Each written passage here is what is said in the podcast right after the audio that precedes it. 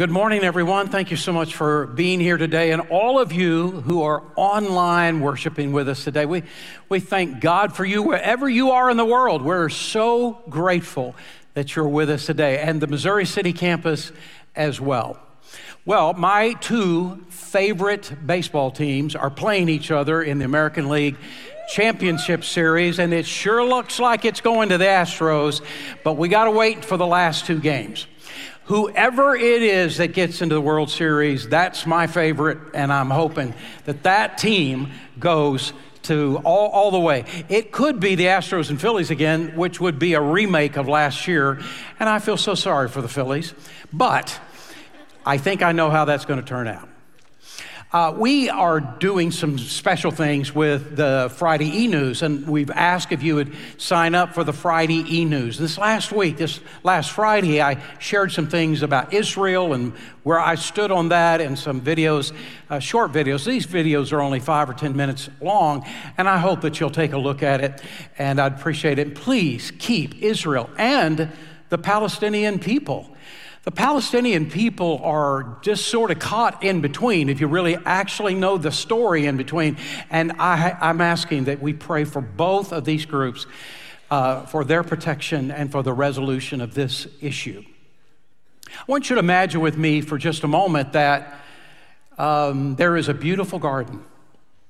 Maybe this garden is in your yard. It's, a, it's in somebody's yard, either the front yard or the backyard, and the, the flowers are amazing. Take a look at this picture. Maybe it looks something like this. Oh, my soul. Wouldn't that be amazing? The gardeners have put so much time and energy into this garden, and they've worked so hard, and all these beautiful flowers are a result of their hard work. But one day, as they were perusing through the garden, they discovered that there is a weed. It's just short, it's very small, it's nothing to be concerned about. They don't really have time, it's no big deal, and they go their way. But when they come back, uh, maybe a week later, that weed is humongous. It has grown so fast. They've underestimated the strength of the weed. So immediately they go and they cut the weed down right at the ground level. But they don't dig it up, they don't dig the roots up.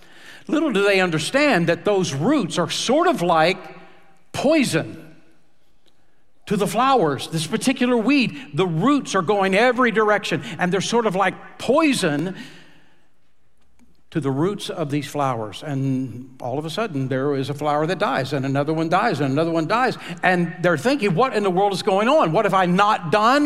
What could I do differently? I got to save my flowers. But no matter what they do, all the flowers in that section all die. They gave so much to this, and now it's gone. Now, this little story is really just a parable.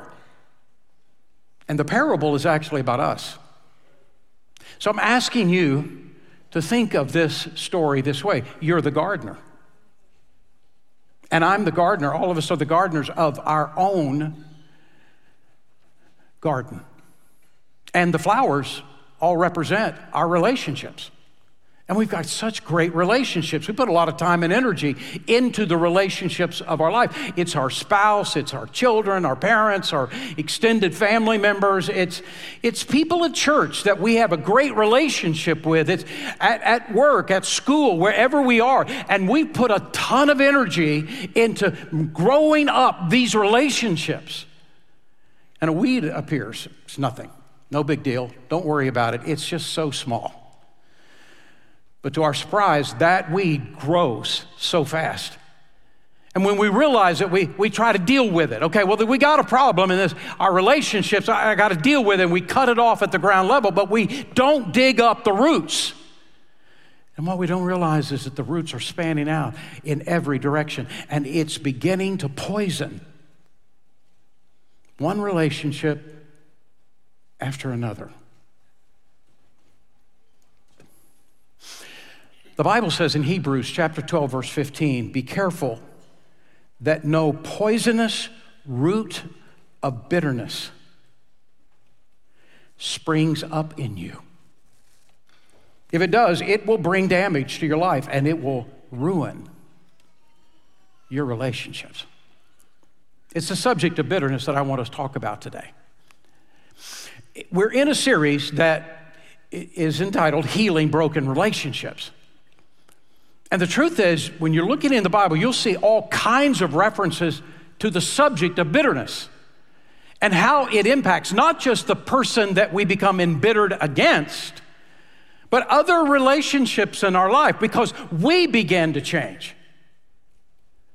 The roots of that bitterness are going further than we ever dreamed. They're, they're, they're uh, like poison to the relationships in our life.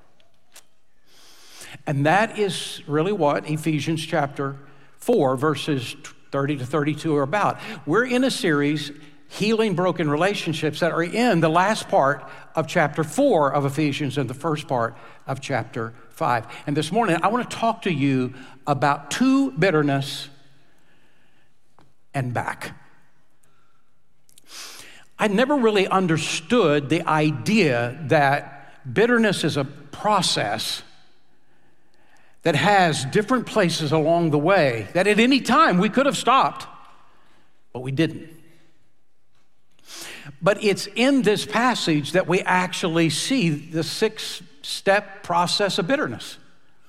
Look at what he says in verse 31 Let all bitterness and wrath and anger and clamor and slander be put away from you, along with all malice. Six points.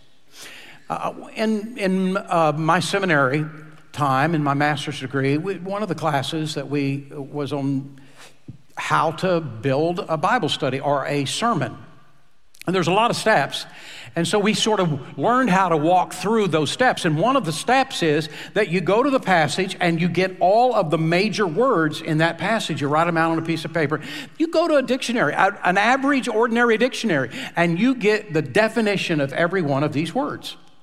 So I was going through the process. I was going to teach on this passage, and I was going through the process. And all six of these words were obviously on the list. And when I was getting the definitions of them, it was like a revelation to me. I mean, I had never seen it before. All these steps were different steps in the digression to a deep seated bitterness and resentment and the aftermath of it. And so that's what I want us to look at. How do we get ourselves into a bitterness? Well, the first step is anger. We get angry at somebody. Last week we talked about anger and we heard the verse that said, Be angry and don't sin. It's possible to be angry at somebody, and it's not a sin. Uh, the anger is called orge. That's the first word that the Bible has for the word anger orge, and it means a righteous indignation. And it means somebody, a righteous indignation, somebody has wounded you. They have done something against you, or someone that you love. And sometimes the anger is even more with it's somebody that we love. They've uh, restricted rights or whatever, the harmful thing they've done, and maybe it is with somebody else and we get angry. It just sort of rises up in us. Do you remember Jesus on the Temple Mount? And there were the money changers there. It was the Passover season, and the money changers were there. And people were coming from all over the world, from different places. They had different kinds of money from different areas of the Roman Empire. And they would come and exchange that money for shekels because everything had to be in Hebrew money. Those money changers would cheat them. They would actually steal from the people, and they were doing it in the name of God, as though such a thing could happen. Jesus was angry because those guys were cheating other people. But he was also angry because God intended the temple to be the house of worship. They were making it a house of merchandise. So Jesus, in anger, overturned their tables and drove those money changers out of the temple. He didn't commit a sin. Anger is not automatically a sin.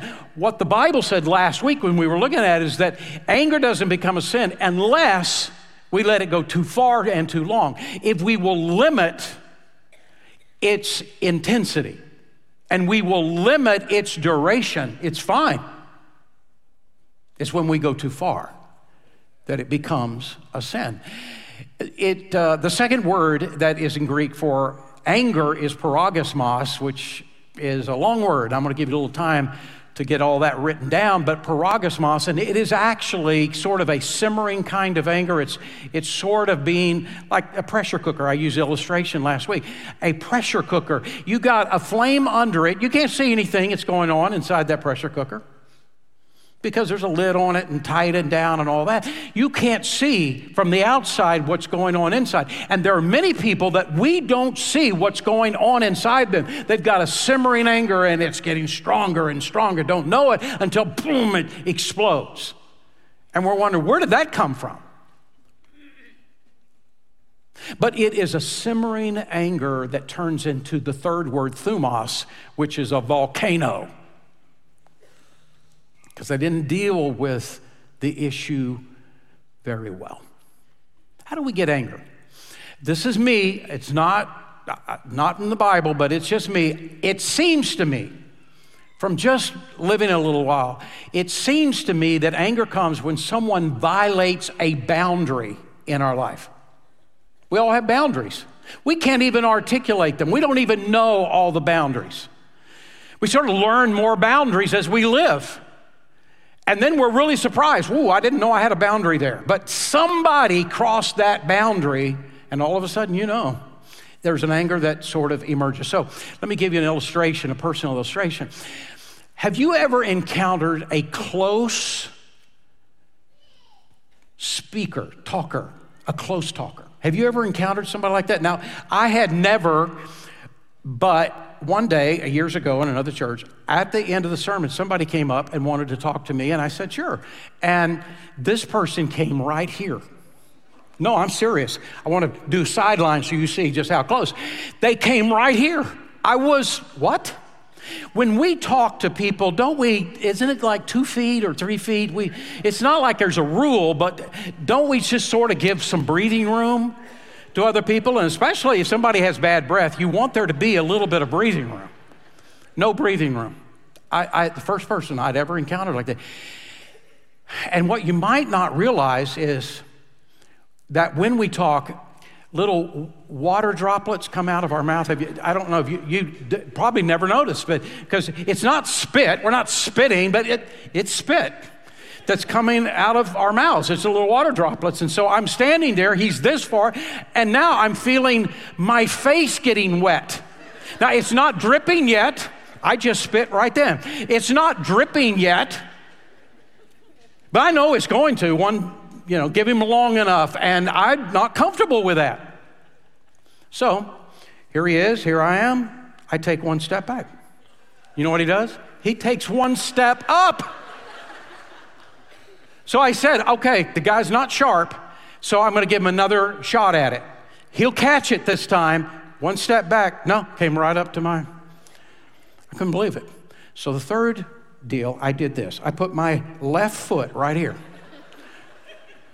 Now, I'm having the conversation with him. I know it looks dumb, it looks silly, but I think this is my only shot. What does he do? He comes around my left leg and water droplets. And I said, I'm done. I, I, I, this, I can't do this. So, thinking quickly, I said, Oh my goodness, I'm sorry. I've got to go. I'm supposed to be somewhere else. I didn't know where it was, but I was supposed to be somewhere else. I t- said goodbye, thank you. And I, I didn't run, but I was running in my mind all the way out the door. And I discovered I had two more boundaries that I wasn't aware of. One is a close talker boundary. Now, I'm telling you, if somebody comes and wants prayer and gets shared, oh, you, they don't want other people to hear. No, that's a close talker that's right. Somebody wants to share a secret or something confidential and they whisper, that's right. But somebody wants to have casual conversation, you got to give me two feet. And I realized that was something I didn't know was there. And I don't really enjoy having my face spit on. I realized that. I hadn't articulated it before, but I, I came. So you and I are learning boundaries that we have and some we don't even know about. And I think those are the moments you, when that anger comes up out of nowhere and you discover yet another boundary. So, what do you do? How do you deal with this moment? Well, that's the second word it's clamor. The word clamor. The second step is clamor. The word clamor means to complain, demand, or gripe. Now, the truth is, that's not all wrong. There are times in which something is wrong that we need to speak into. And the Bible even acknowledges that. Jesus has two passages in the book of Matthew in which he talks about what is the right way to deal with a wrong thing. And he talks about it and saying, you got to go to the person. You've got to address this issue. It could be called complaining, but it is something that needs to be addressed. And Jesus, in those two passages, even gives us some guidance for how do you do it. Well, you go to the person. You don't go all over the place. You go to the person. And if there is another person that could sort of help, you invite that person. And you go to the person and you deal with it. Now, there's a right way and probably not so right way of dealing with it, and this is just me. This isn't in the Bible, but I think you, we ought to ask questions, not make statements. Because when we make a statement of complaint, we're actually saying some things that maybe we're not meaning. It can be a complaint that is a statement and not a question, can be, I already have all the information and I know you're wrong. But the truth is, we don't have all the information. A statement could be, I already know your motive and I will tell you what your motive is, but we don't actually know their motive. And a statement tends to accuse. But questions are a different thing. If you walk into a confrontation, and it's a loving confrontation, and you ask questions, a question is admitting there may be more information that you have, a perspective you have that I don't realize, and I'm interested in what you have to say. You have a different opinion. I'd love to hear how you formed that opinion. I don't know any motives. I'd love to better understand what you're thinking. Statements usually don't turn out well. Questions, and then hearing the actually hearing what they say, not formulating your next objection, but actually listening, that can really turn out well. We're living in a terrible time. I, am stunned by this time. We're living in an amazingly terrible time of cancel culture in which the idea is this the only right way to look at anything is the way I see it. And anybody who has a different thought than me, I'm going to cancel you. I'm going to push you away. I will not listen. I won't even hear another thought. And anyone who disagrees with me is evil. And it can't turn out well. What's happening in our culture cannot turn out well. It is almost as though this country is trying to disintegrate from the inside out.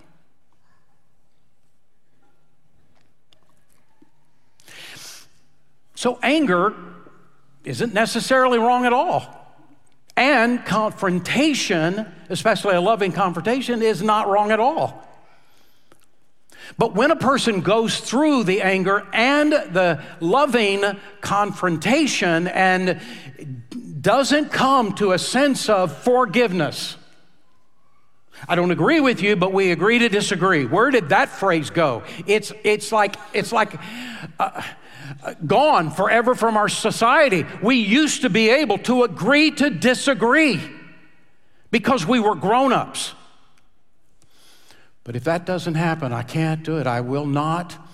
I'm sorry. I, will, I, have a, I am angry and I'm not giving it up. It will always, always, always go to the next level. That is slander, is the next step. Slander is telling, is speaking a lie or even a truth about someone with the intent of hurting or discrediting that person. It has the intention of that. Clamor is we're, we're talking, hopefully, we're doing it right. We're talking to the person. But slander is talking to everybody else. And we want them to despise this person as much as we do. So, what we do is we only tell part of the truth. We tell the part of the truth we like, and we don't tell the other part of the truth that we don't like. Because we've got a goal slander. And the next step that happens after slander is bitterness.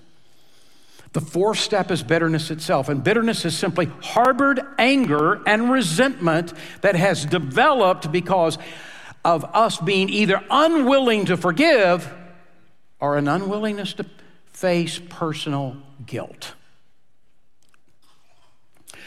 When we say to God, or say to anybody, I'm not going to forgive you, or not going to, not going to forgive that person, when we say those words, we're actually having doing a great amount of damage to us and we don't realize it.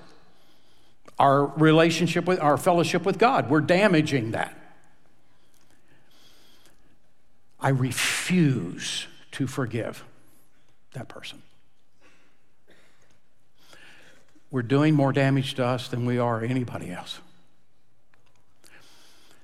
but sometimes what's actually happening is that the person is trying to hide guilt through blame. There is a connection between guilt and blame. When a person feels great guilt because of some personal failure, that person feels a lot of internal pressure. And to relieve that pressure of guilt, oftentimes a person tries to transfer the intensity of feelings outwardly towards somebody else in the form of bitterness. It is a way to appease and divert some of the guilt that we actually know is true about ourselves. And left to itself, the fifth step is wrath. Wrath is just intense anger. It is, it is the paragosmos, it is the thumos, the explosion.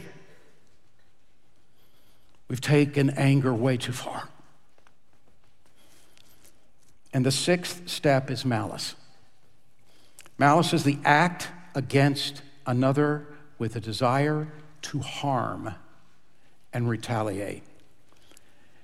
And we're stunned, aren't we? At the, at, hearing the news every day, we're stunned. It's like we've all become crazy in this culture. Malice everywhere, people killing each other, shooting total strangers. All of this happening out of a sense of malice. We don't know the whole story that is behind it, but we're seeing it in so many places. It's like we've gone nuts. And what it actually is, is an anger that went way too far. We should have stopped it. We could have stopped it. We didn't stop it. And it kept going, and it got all the way to malice. There's consequences to this, consequences to bitterness.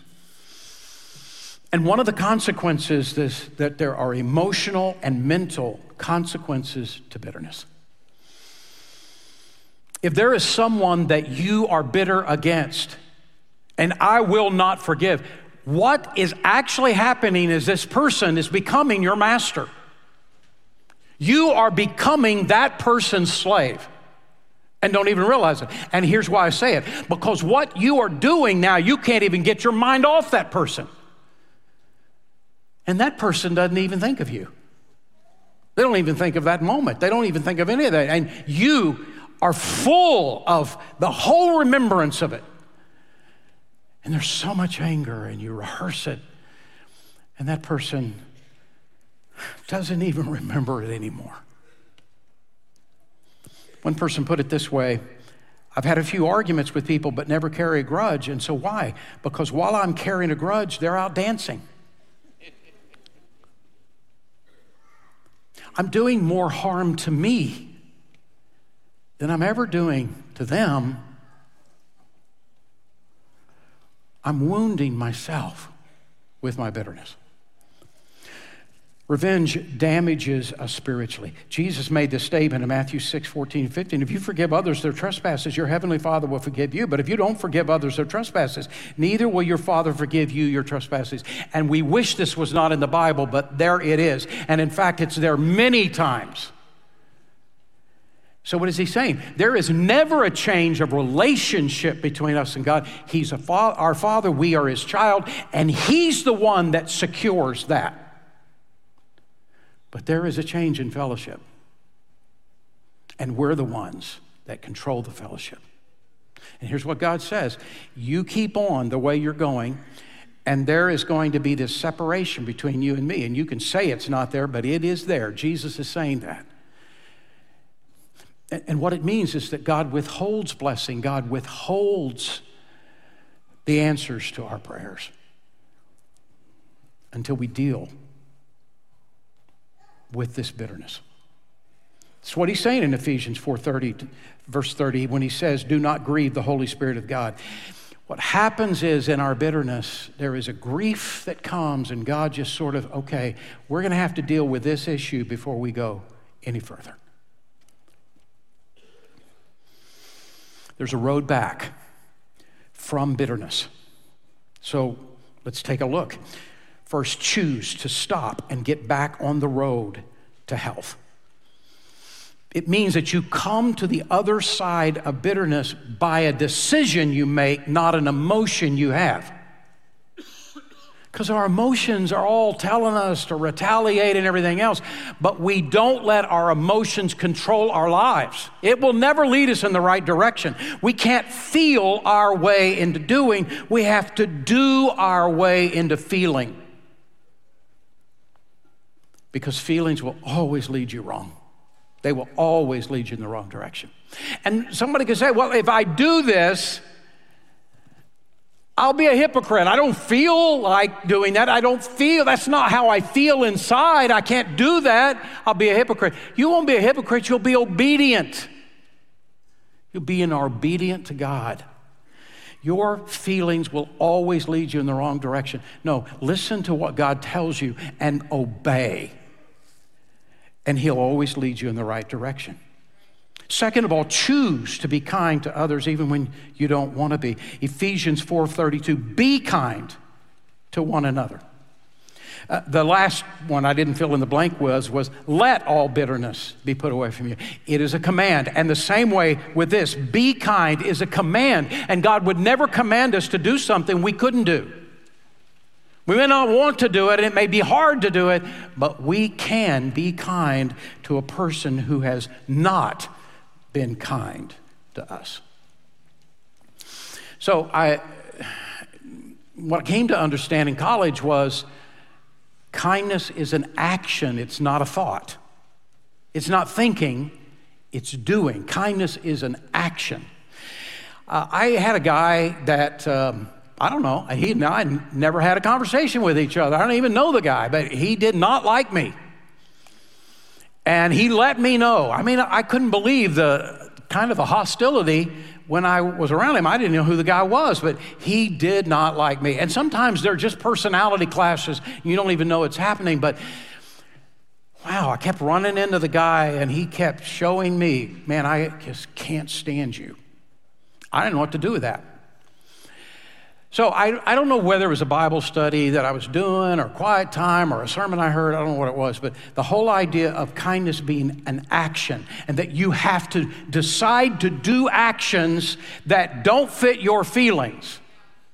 And God said, I want you to be kind to this nincompoop that does, treating me this way. And I, I thought, well, I, I can't be kind to this guy.